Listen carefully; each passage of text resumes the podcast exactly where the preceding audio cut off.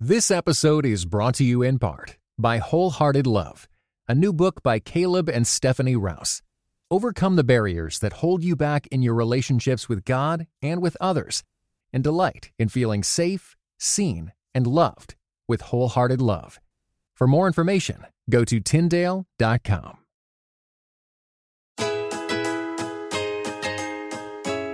You're listening to episode 79 Cha-ching, cha-ching. of the In Between podcast, where you'll discover ideas to build a strong, connected, and joy filled marriage and family. My name is Daniel Im. And I'm Christina Im. All right, well, today we are going to be talking on Christmas Eve about relationships and money. Why not, right? Merry Oh, yeah. Christmas to everybody. Yeah, well, our wallets are empty. yes, exactly. Christmas is tomorrow. Why not talk about it all, right? Right. Yeah, we usually talk about it after when we get our bills in January, Mm-hmm. but why not now? Yes, and whether we realize it or not, uh, we all have a relationship with money. We all have relationships with one another. We're not talking necessarily about the relationships that we have with our kids, but there is such a thing as having a relationship with money, isn't there? Right. And if you think about it, some have a wonderful, healthy, and bountiful relationship with money because it just overflows from their pockets and from their bank accounts. And then others may feel drained, owned, or even overwhelmed by money because they are living in debt. Mm-hmm, mm-hmm. So every person has a unique way of thinking about and dealing with money. And this is actually called a money personality. Okay, so full confession here. When you were talking about wonderful, healthy, and bountiful, all I could think about was the sound of music. With the sound of music. With like a gif of a pig flying, a piggy bank pig flying. Yeah. Right. Well, that guy had a money personality and he looked like he had quite a bit of it. So, Yeah. yeah, Right? It's true. Well, I don't know. I fell asleep during the movie. So, twice. Okay, He never so- made it through, guy. well, never made on. it through. When it's two VHS tapes and you have to change the tape in the middle, no, thank you. That's called retro. All right. So going back to the money personalities, not everyone has the same one. And that's the real neat thing about this concept in that sometimes we think a lot of things are linear. It's, it's kind of like, I don't know, uh, pillows, right? Not every pillow is the same. And the older you get and the more back problems you have, you realize just how many different types and styles and all that of pillows there are. my two hands are up right now because Yes. we had those car accidents, right? And so both my chiro and my physiotherapist gave me pillows. And one looks like um, some big caveat or something in the middle. Yeah, yeah, yeah. Um, crevice, not caveat, crevice in the middle. And then the other one is you can actually fill with water. Yeah. So it's kind of like that, right? Even as a kid, you think, oh, money is money. But when we look at our kids, they all have a different perspective. And really, I love the I love the language here, personality regarding money. So we see it in our children. Some like to save money like it's going out of style. Right. Like, And it's just like refuses to Exactly. so hard to spend money. like has anxiety about spending like a quarter Mm-hmm. where we have other children who it's like if you give them a quarter it's burning in their pocket Yeah. like they have to spend that quarter it's not like oh maybe i'll save all these quarters so i can you know get a big toy no no no let's go to the dollar store and try to see you know what i can get with this quarter Exactly, exactly. And really, we see this with our children, and you probably are beginning to think about the different ways that your kids and maybe your spouse and others in your life spend money and approach money and deal with money. So it, it may seem obvious, right? Um, however, this is really a good reminder because most of us may assume that our spouses think about money in the same way that we do. And if they don't, they're wrong, right? I mean, we often think that if you're not thinking the way that I'm thinking, Right, if you don't agree with you're me. the wrong one. That's right. But there really are different personalities. There are five money personalities. it's a good time to pause right here and make sure that we say and underline and go over this again.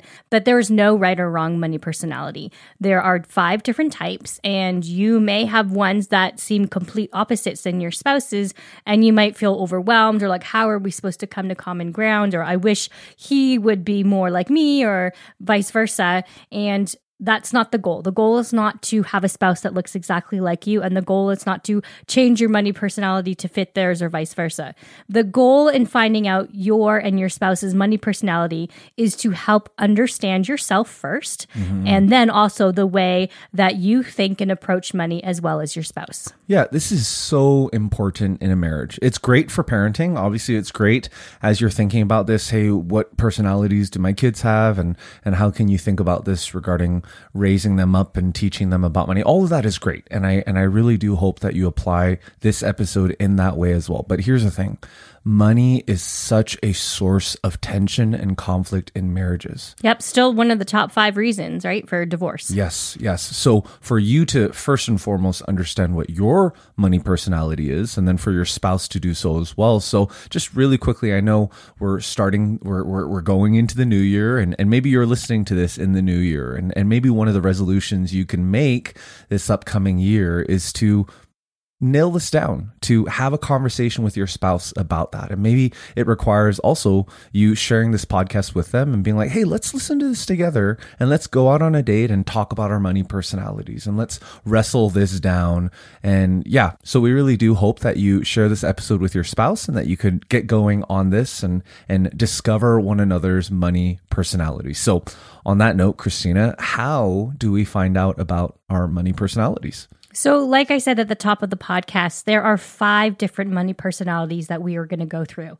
So, the first thing is that you're going to have a primary one. So, we're going to read the five different money personalities and have an explanation to it. So, as you're listening, think like, oh, this is the one that jumps out at me the most, or I'm pretty sure this is me because what you're saying kind of strikes a chord in my heart. And then you're going to look for a secondary money personality, and it may be less obvious, but usually it often shows up when you're feeling stressed about money. So if you're not really sure, picture of a time where you felt really anxious about money or having a conversation with your spouse about money, and then look upon the five money personalities in that lens.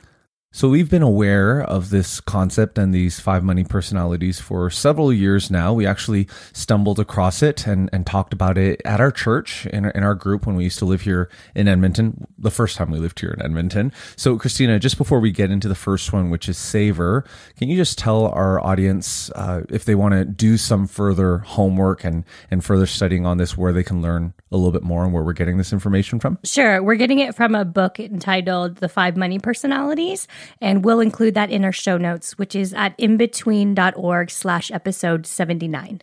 Perfect, perfect. All right, so let's start with the first one, which is Saver. All right. So if this is you, you usually get a rush from saving money. It's a source of pride to get something that you wanted, but for less. And these are the type of people where you're going out and you may strike up a conversation at Costco and be like, oh, hey, did you know I got that last week for like $10 cheaper? Or you're, you know, talking to your friends and be like, by the way, I just found this greatest gadget, but I got it for $800 less. And those are the kind of things that gets you excited. Hmm, that's interesting. So, if you're a saver, you are probably pretty organized, responsible, and trustworthy when it comes to finances. So, for example, a saver won't use a kid's college fund to go on a trip, or probably even won't spend like $20 to get thrown into the office hockey pool. Okay. Because that's $20. you know what you can do with $20? You can save it. I, I was immediately going to go to what can I spend for twenty dollars. so this is great. It's some of these things I'm like, oh yeah, is this my secondary personality? It's definitely not my primary personality. so keep on going, Christina. All right. And so if you are a saver, you are rarely spending impulsively.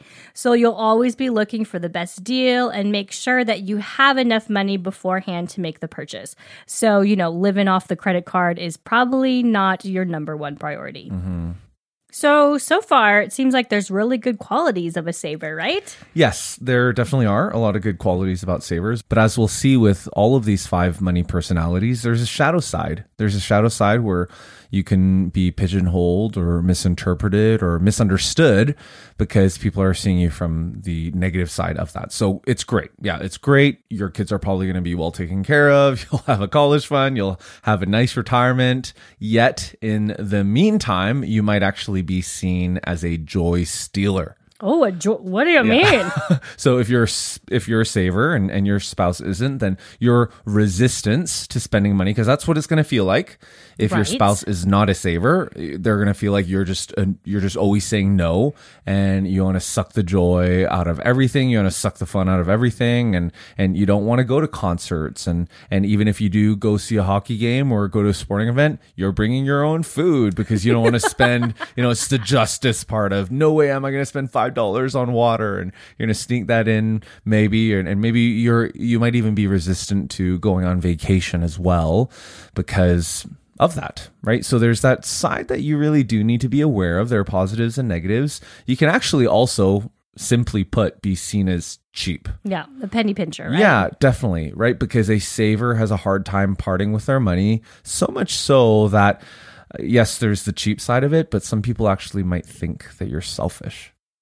Yeah, I can see the shadow side Mm, of that, mm-hmm. definitely. And that could be definitely hard to overcome if your first response to spending money is no. Yeah, that's right. So, but being a saver, don't worry, savers, we're not going to end on a negative note. so, being a saver can be great. And being married to a saver can be awesome as well because they are careful about spending money and they are usually spending it wisely or saving it wisely as well. So, the challenge that we want to put out for those with the saver money personality is for them to see. So, if you are identifying with this personality, your challenge is to see money as a means to an end and not the end itself. Yeah, So good. everybody is going to die one day. And does it really matter how many zeros you have on your bank statement? Mm. So, something to think about. yeah, definitely, definitely. All right, let's go on to the second money personality, which is spender. Yes. So spenders like to make it rain. they don't care how much they spend or who they spend it on. There and I mean, here's the thing. Their spenders aren't necessarily rich because they might actually be spending borrowed money or someone else's money. The, the thing is they, they just really enjoy spending money. So it might be that they're going to the dollar store or the Target dollar spot. And Ooh, that's a dangerous place. the fact is, spenders just love the act of spending. What that means is they're often living in the moment.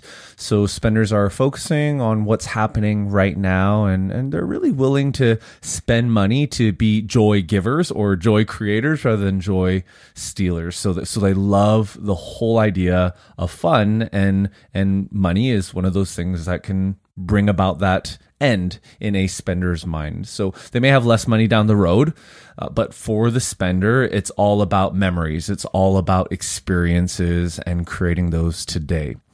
Now, lest you think that spenders are all selfish and they just like to spend things on themselves, really, the spender just loves to spend. So that means that they can actually also love to buy things for other people. They they can get a lot of joy and satisfaction from giving gifts, from helping out, and from treating other people. So, doesn't it sound great? I mean, shouldn't everyone be a spender? right. I mean, I have benefited from people who are Yes, spenders who want so. to bring joy in my life and spend money on me.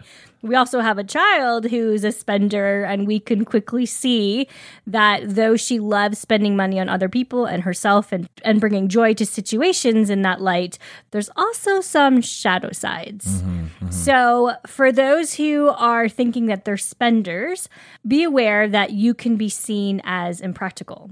So, spenders often buy things on an impulse and won't wait for a good sale or won't do their research, won't look at flyers or, you know, sales on the internet or anything like that. So, it's really hard for a spender to differentiate between wants and needs. Yeah, because, they're in the moment and, and they want to kind of bring joy to others and have that experience. So yeah, that's that that, that makes a lot of sense. Mm-hmm.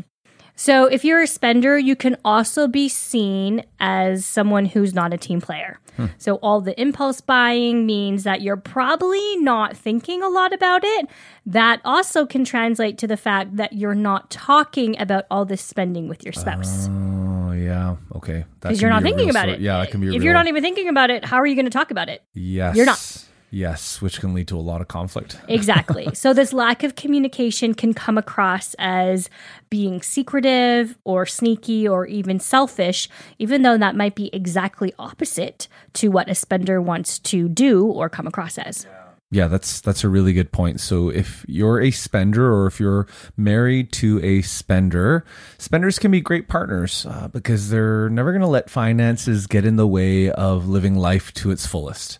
The challenge though for the spender is to respect how other people see money and to respect the money expectations of your spouse, especially especially if your spouse is a saver. Right. I can see how they may butt heads that way. Yes, yes. So that's saver, that's spender, and now the third money personality is risk taker. Right. So, for those who are risk takers, the thrill of jumping into a financial investment is what you're after. So, it's not necessarily the outcome, which obviously is important too. You want to, you know, not lose money, but the risk takers never give up on following the rush they get from trying out a new idea, even if it's going to cost them everything.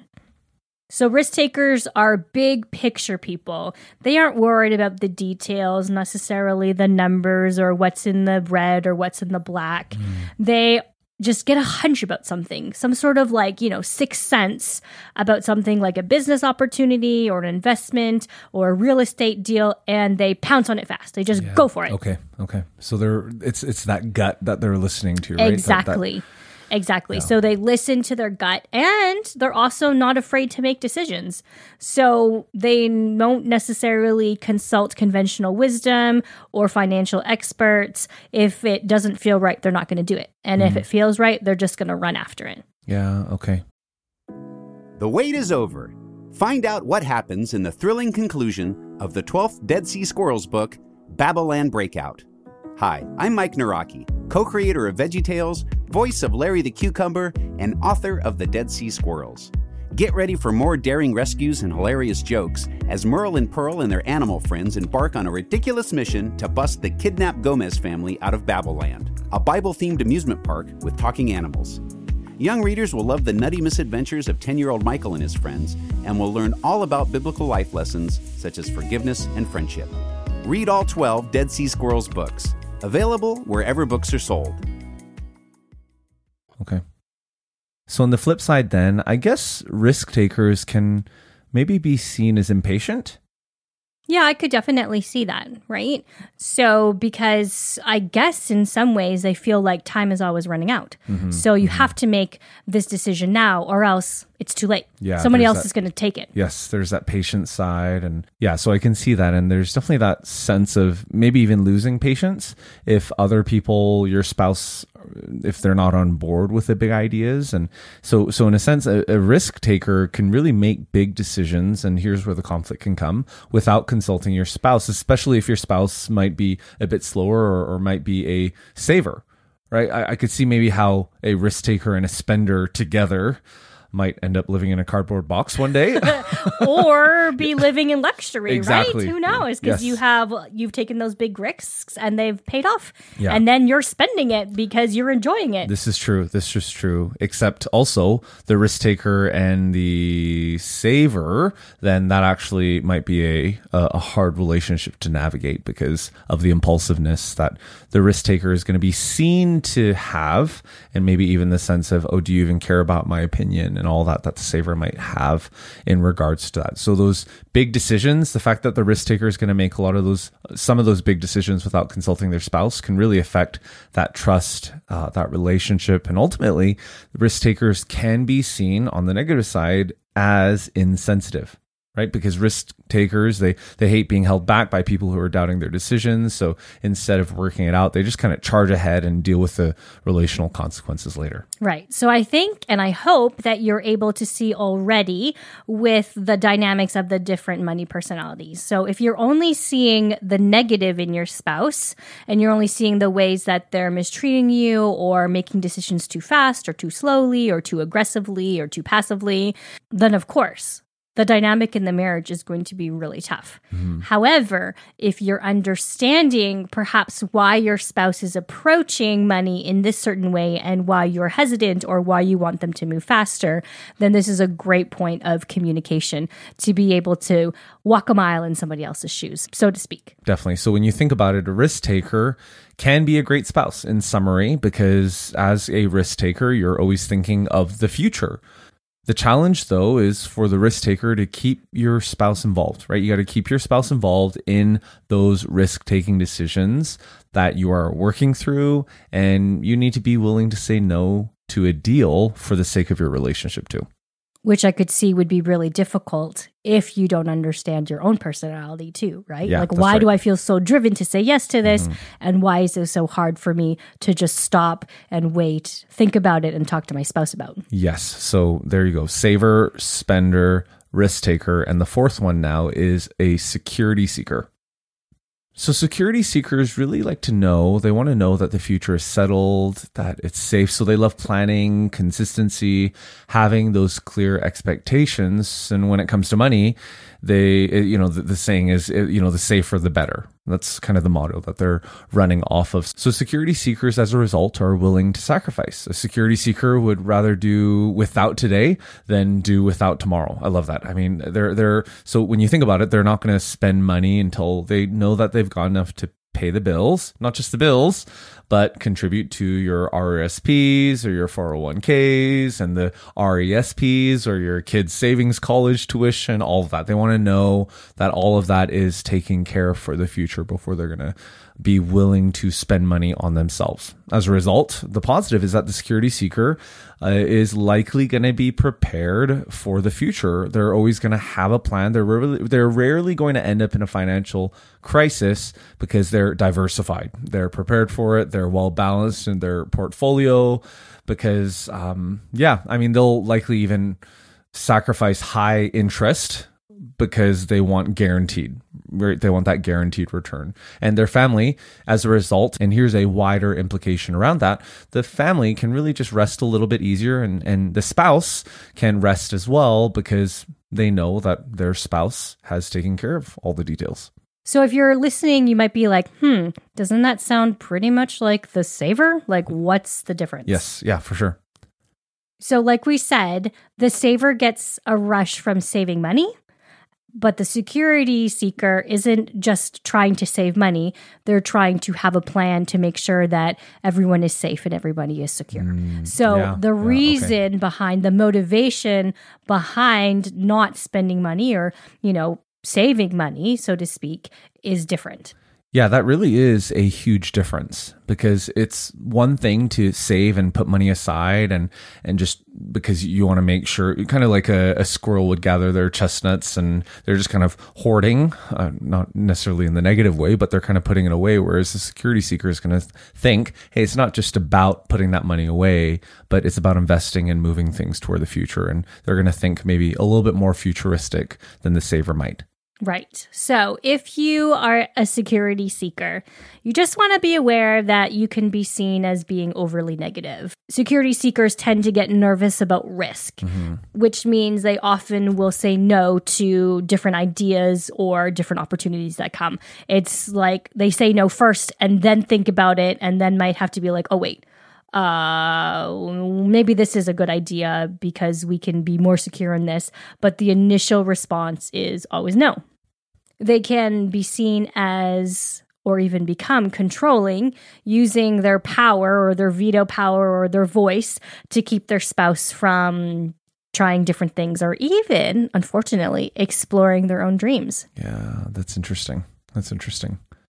so, along with that, security seekers need to be aware that they can stifle creativity.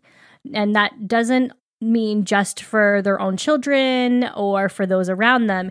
It actually, over time, means that they're probably stifling their own creativity. So, that need for security can become so consuming and so in the forefront of their brains that they stop looking at possibilities or opportunities.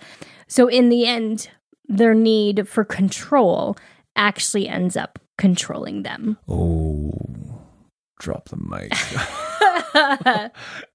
sad when you think about it that way, right? It's Yeah. like it's coming from a good place. Hmm. But in anything, when fear is the first thing that influences why you're making decisions, unless it's, you know, the fight or flight or whatnot, you're trying to protect yourself, in the end, those can be really negative situations Yeah. or negative decisions.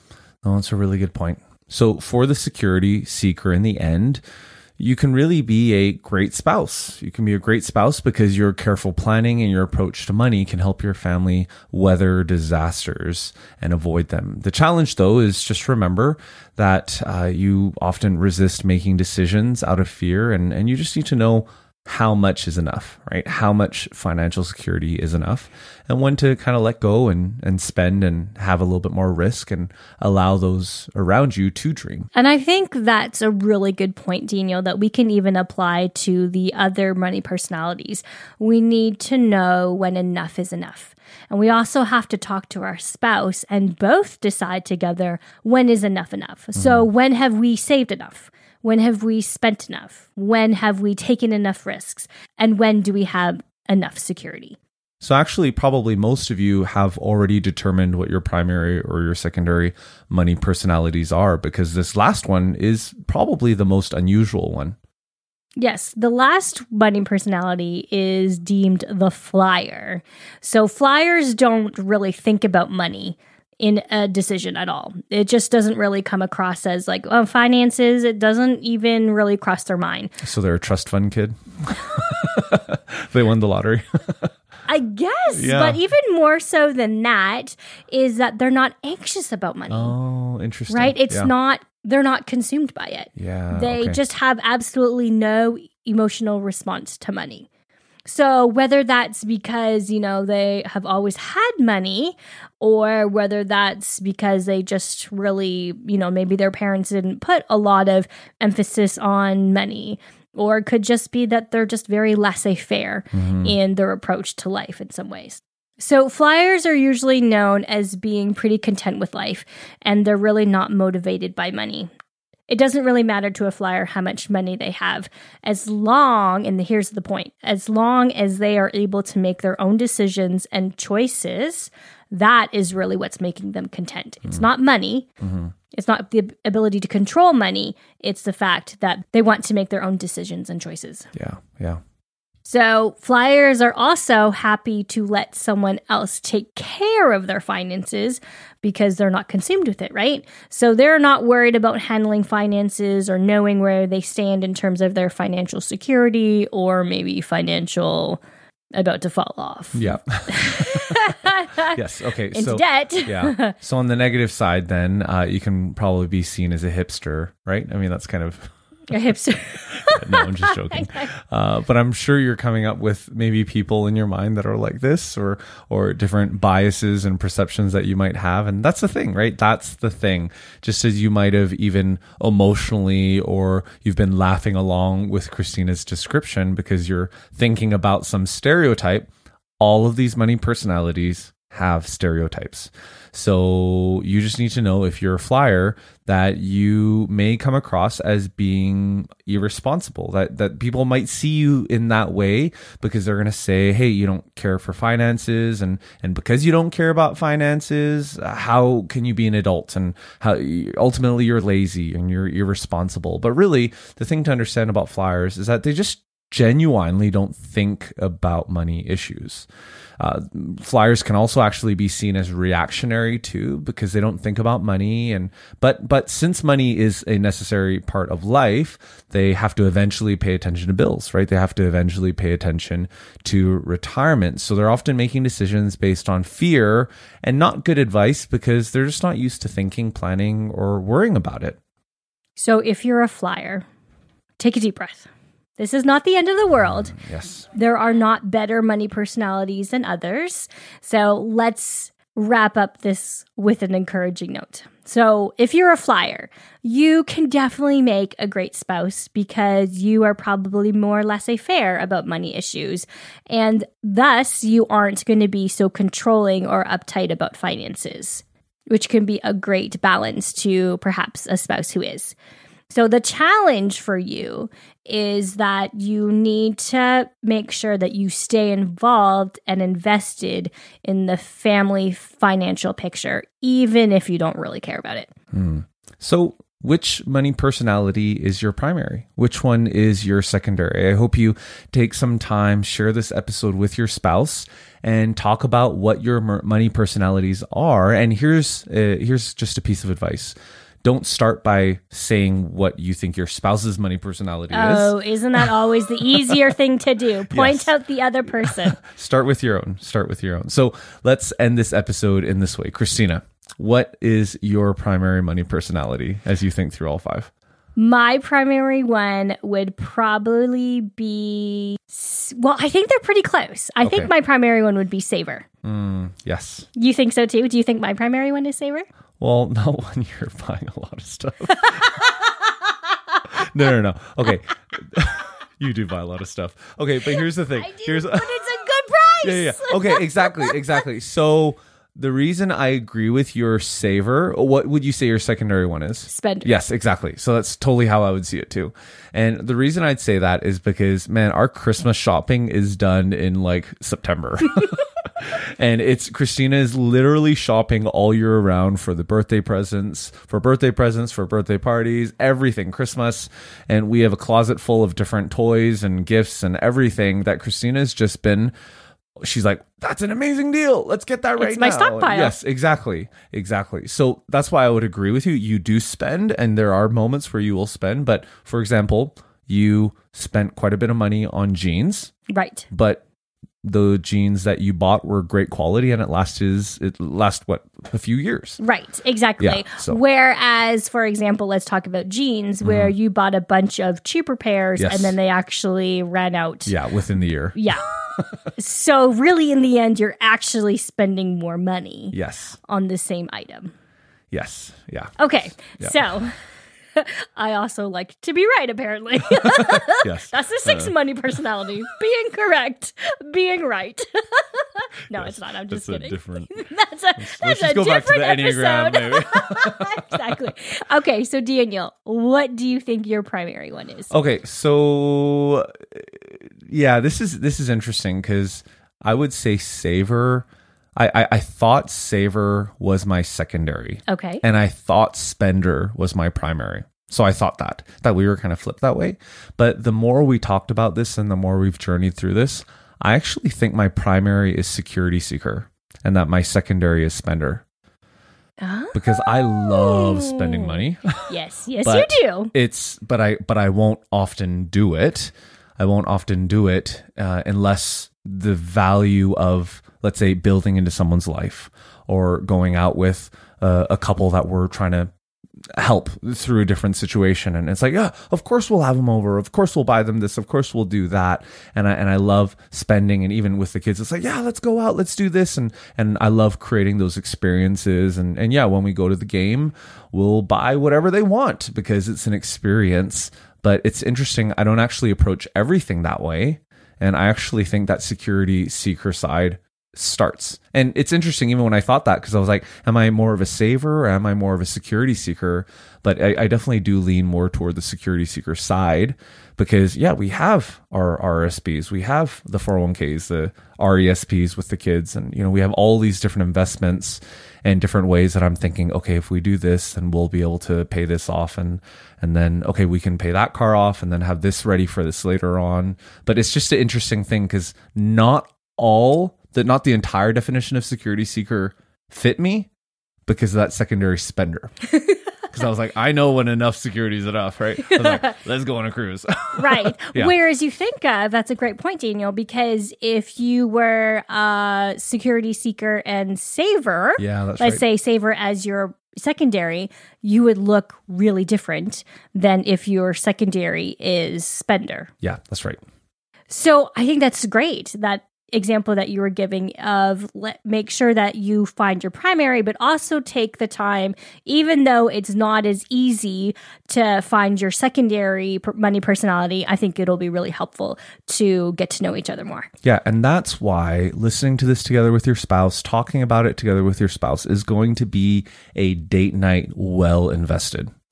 Talking about money, right? Investments. It really is. It really is. And sometimes you're going to look through this and think through this. And I would say come up with uh, your decision on what your primary and your secondary are. And then hear, just like Christina and I did, what each other's feedbacks are, because that your spouse is going to know things and affirm or, or kind of deny things that, that they're going to see things that you don't see. So that's why this is going to be a great conversation for a date night. But in the end, remember, remember that it's okay to be different. It's okay to have different money personalities. It's okay to not be on the same page with the different money personalities. What's not okay is not talking about it. Right. Yeah. And what's not okay as well is to lie about your finances Yes, to right. each other or to hide spending or to hide bad decisions or anything like that. Uh, we actually call this, and a lot of experts call this financial infidelity, Yes. where you're keeping secrets from your spouse, which never, ever, ever ends well. Which actually reminds me of a super early podcast that we did, episode 17. Going back into the vault. money and marriage with Art Rainer so yeah if this is if this was kind of bang on for you right on the nail then go back listen to episode 17 because it's another it's a really great interview that we that we had with Art Rainer because he wrote books not just a book but books for adults and also actually kid ones too around money so definitely check that out Yeah, we'll put those in the show notes as well as we also did an interview about how to raise a money savvy kid mm-hmm. with Rachel Cruz, who is David Ramsey's daughter. So we'll put all those in the show notes, the links to the episodes at inbetween.org slash episode 79. Yeah. So, in the grand scheme of things, remember, I know we're talking a lot about money, but it's not about the money. It's about your relationship with your spouse. It's about trust. It's about growing in respect and in your communication skills. So, that does it for episode 79. That does it for almost the year. Not quite. We have one more episode, December 31st, New Year's Eve next week. Episode 80. Christina, what are we going to be talking about? Well, we're going to be ringing in the new year with you and making a resolution to spend more time together. So, on episode 80, we had the great privilege to interview Marcus Warner and Chris Coursey about how 15 minutes, yes, just 15 minutes a day, will help us stay in love and boost our emotional, spiritual, and physical connection. And yes to the physical connection because it really did. Yeah, help. we did. Yes. We did try some of their um, homework. suggestions, Yep. and in 15 minutes Oh, or more. Fireworks went off just like it's going to be tonight. So there you go. Happy New Year. All right, we'll catch you guys next week. This episode was brought to you in part by the Better Samaritan Podcast, where Jamie Aten and Kent Annan discuss everything from simple acts of kindness to complex humanitarian challenges with their guests. Want to learn how to faithfully do good better? Find insights at The Better Samaritan.